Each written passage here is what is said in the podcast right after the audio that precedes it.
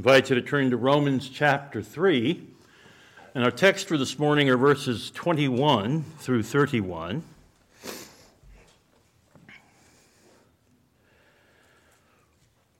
Paul is beginning to look at the benefit or the blessing of justification.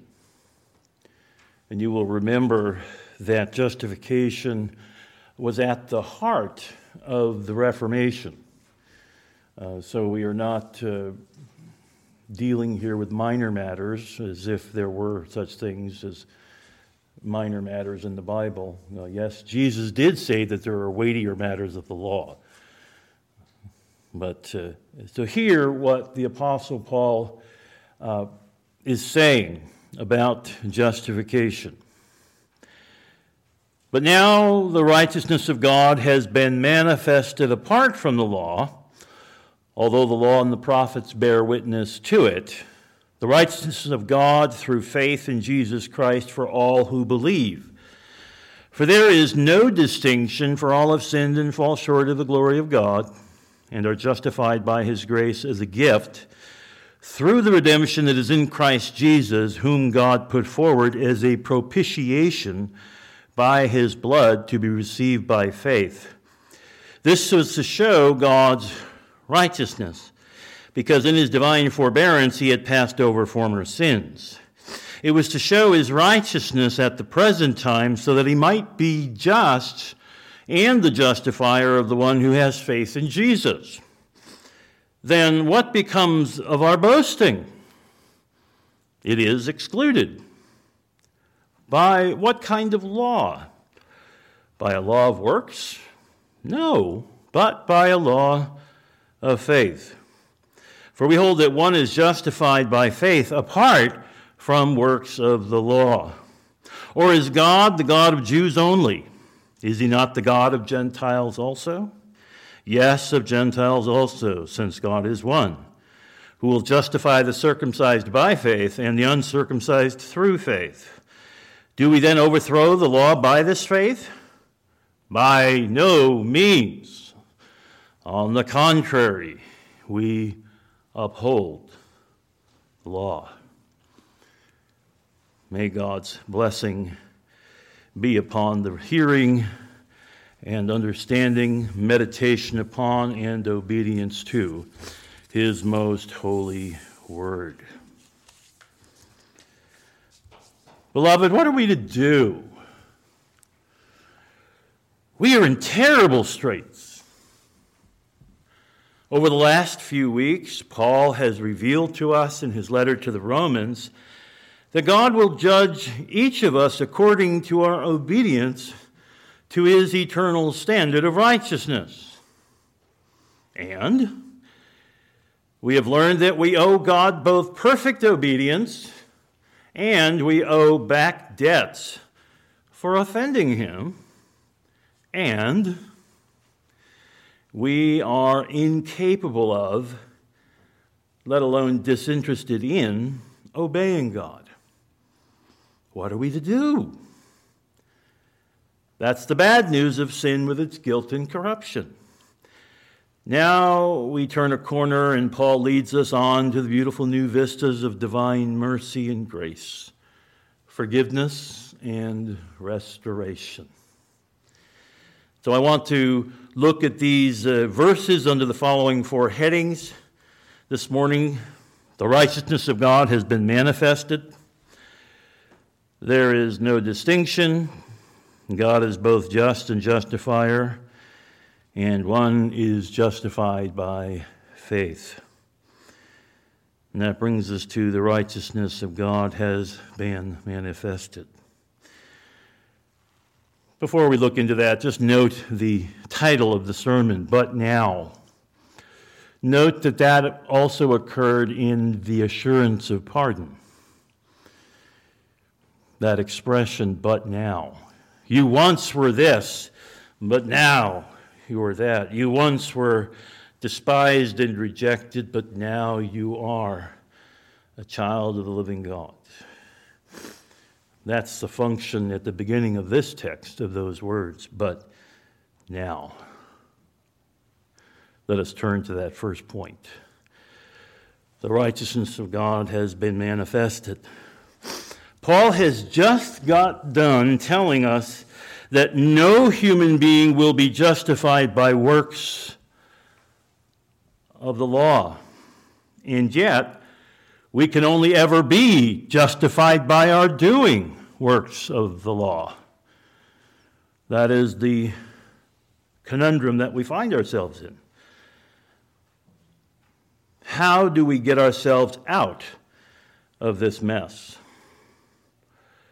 Paul tells us that we are all going to be judged by how well we keep God's law. And at the same time, he is telling us that because of sin, none of us is capable or interested in obeying God's law. Even if we were hypothetically interested in obeying God's law, how could we do it? How could we fulfill God's exacting expectations? Obedience to God's law, the, the way God wants that obedience to be performed, to his exacting internal and external standards is absolutely impossible. By internal and external, I mean inward motivation and outward performance. Is there anyone since the fall of Adam and Eve capable of satisfying God's exacting standards? Paul answers that question with a shockingly surprising response. There is a way through this seemingly impossible impasse.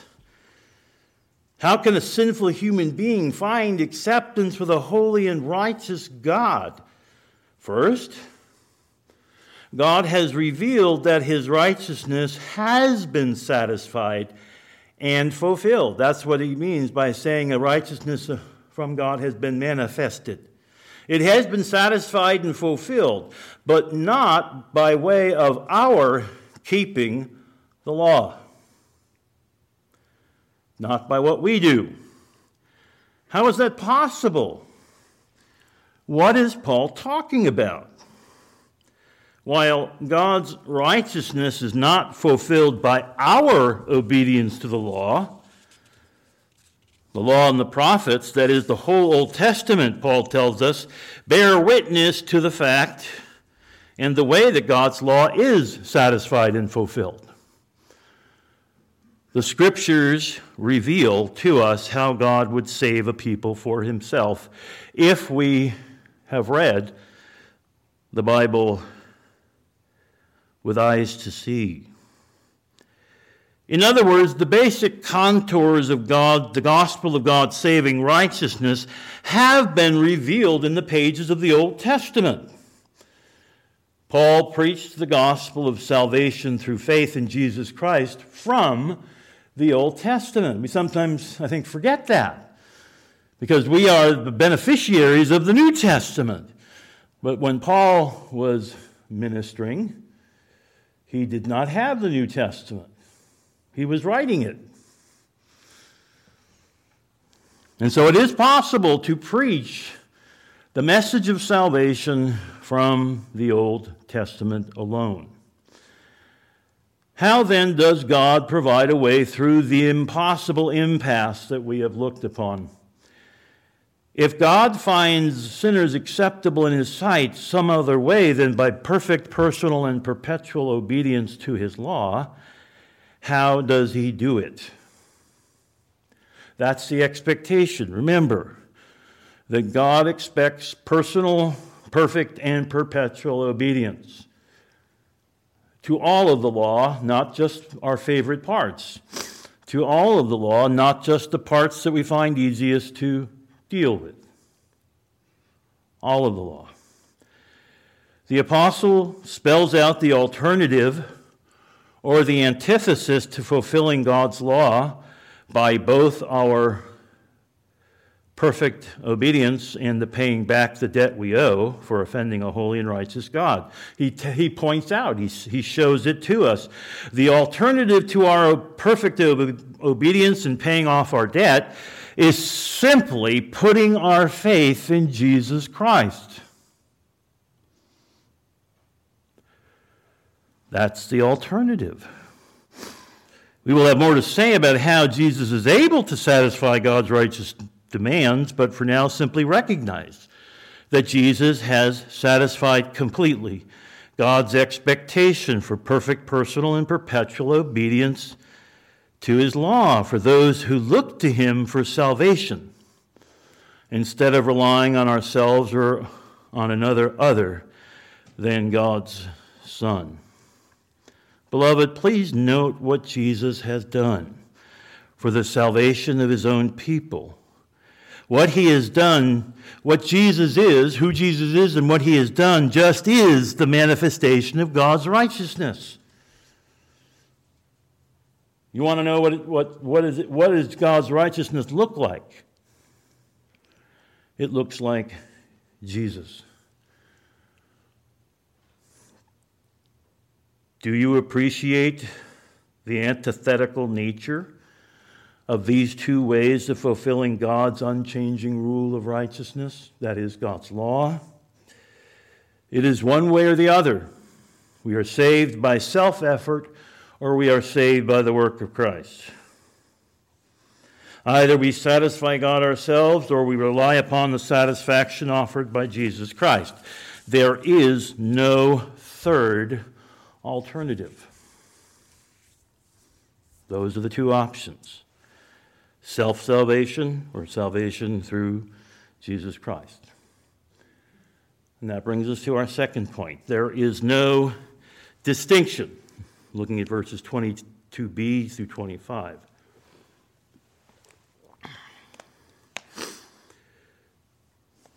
Really, beloved, this is groundbreaking news for those who by grace desire to commune with God, which is the reason why we were created in the first place.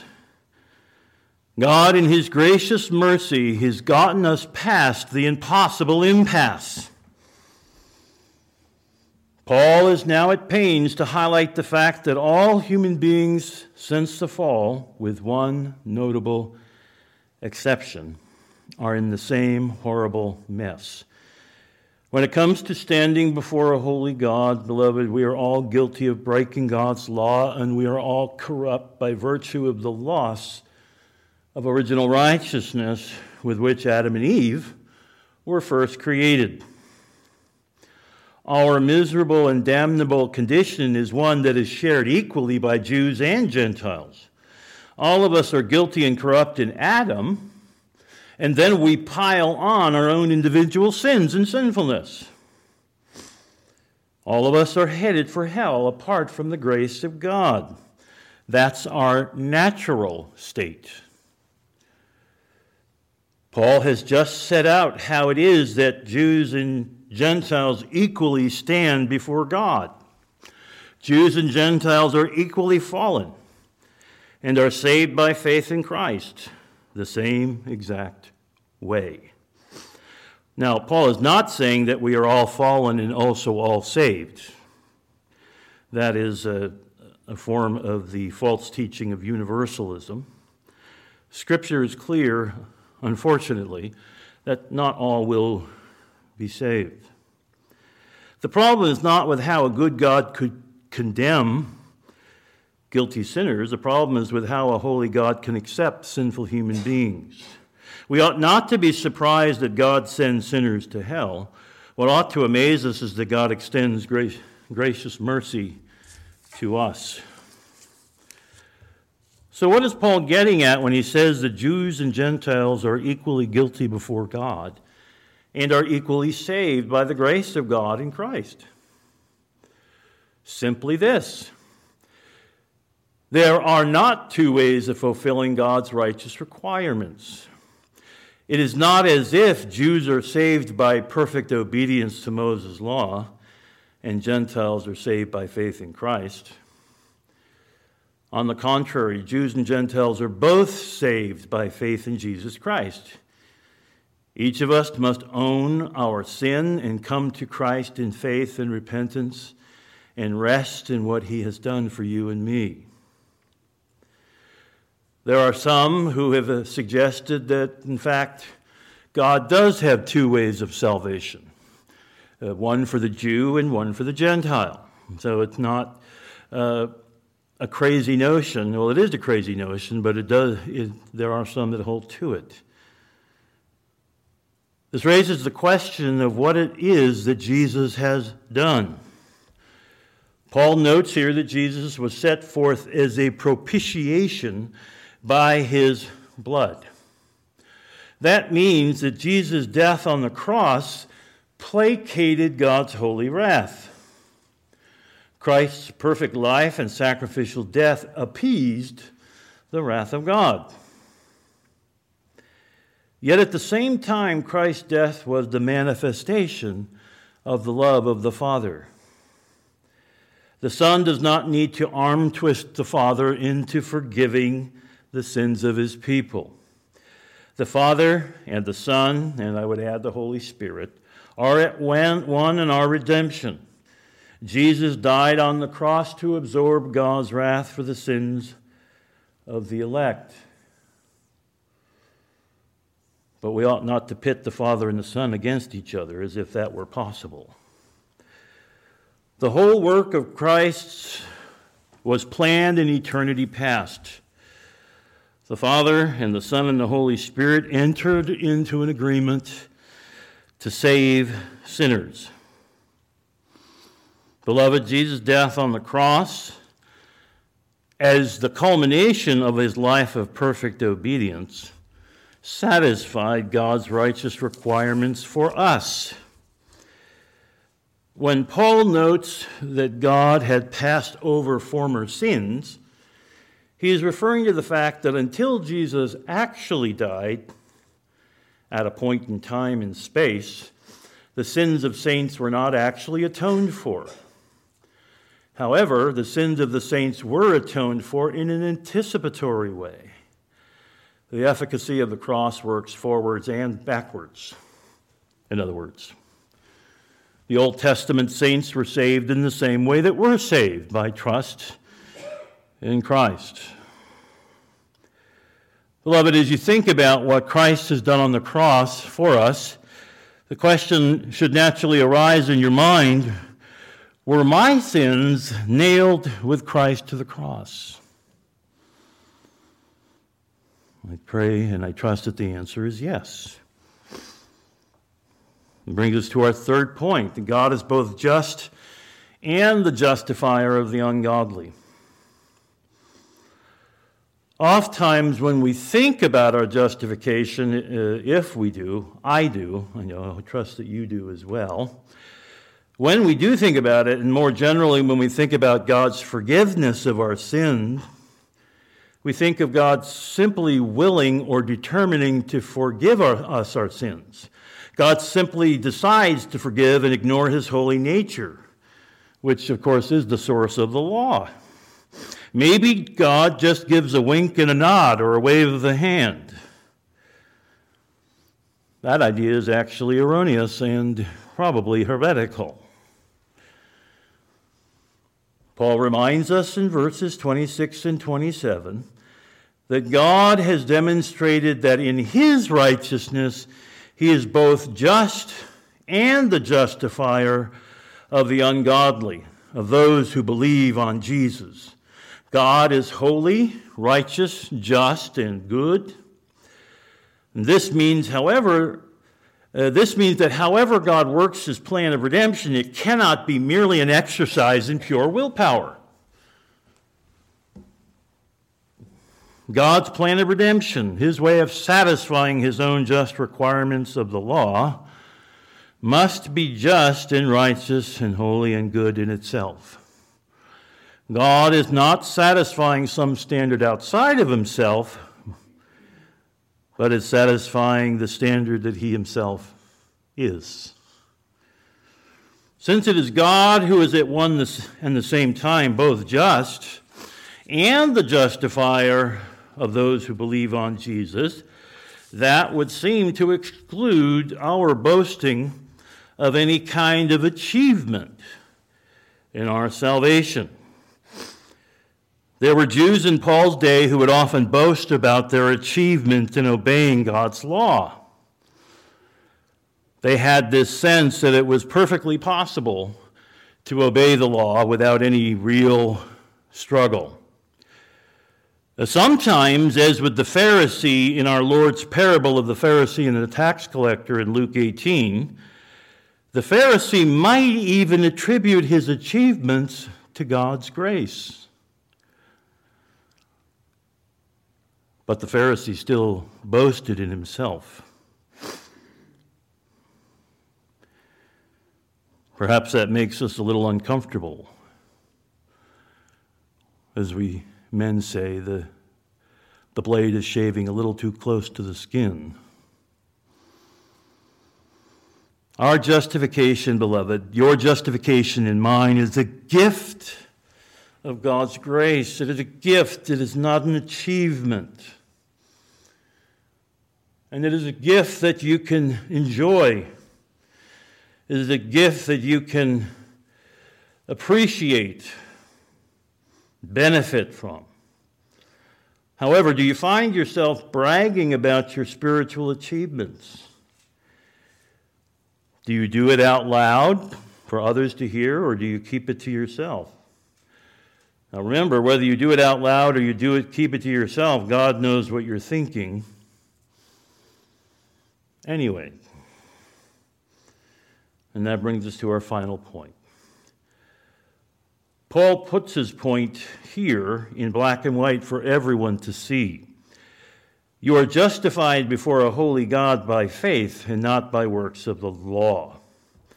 The works of the law are our attempts to obey Moses' law, and further, any attempt we make to butter God up by our moral exertion of any kind.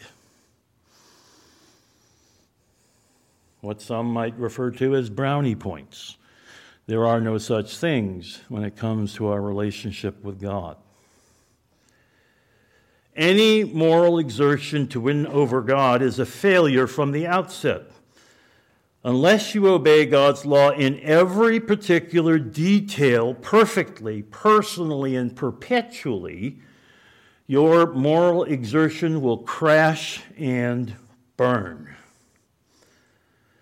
Of course, we all do gravitate by nature to self justification. That's our normal modus operandi, or MO. But, beloved, God, who is rich in mercy, rich in mercy, sent his Son for us when we least desired him, but most needed him. This is what is so good about the good news of the gospel of Jesus Christ. We are unwilling and unable to perfectly obey God's unchanging rule of righteousness. That's uh, the favorite expression of Jonathan Edwards for the law of God, the unchanging rule of righteousness. We are unable and unwilling to perfectly obey God's unchanging rule of righteousness and pay back our debts. However, God in Christ has overcome our inability and unwillingness to obey God. Paul reiterates the point that he has earlier made that God is God over all people, Jews and Gentiles alike. And the way God saves is by working faith in us, in the elect. We are saved the same way Jew, Gentile, male, female, adult, child. Paul concludes our passage today by reminding us that God's means of justification do not destroy the law but upholds it. While justification is by grace through faith for us, for you and me, it was justification by works for our Lord Jesus Christ. Christ fulfilled the covenant of works. That's the relationship that God had with Adam and Eve. In the Garden of Eden before the fall. He satisfies that covenant.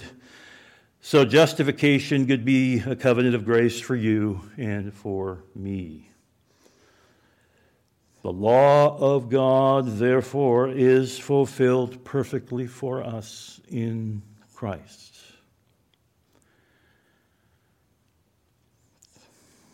Now, it's another sermon that Paul will get into, actually, uh, that we are not to draw the wrong conclusion that therefore God doesn't care about our personal holiness. That is an implication that some have drawn. It would not be right. Do you trust in Jesus' perfect fulfillment of God's law? Or do you find yourself occasionally trying to fulfill God's law all by yourself? In conclusion, God has not waved away your sin, but has satisfied his internal justice by putting forward Jesus as the way his law would be perfectly fulfilled and our back debts paid in full. That's how Jesus saves us. We are justified by trusting in him because he has been justified in bearing our sins in his own body on the tree. Let us pray. Dear Heavenly Father, we thank you for the word that you've given us. We pray that your Holy Spirit would help us to meditate upon what we have heard this morning. We pray that uh, you would be glorified in all that we say and do. In Jesus' name we pray this. Amen.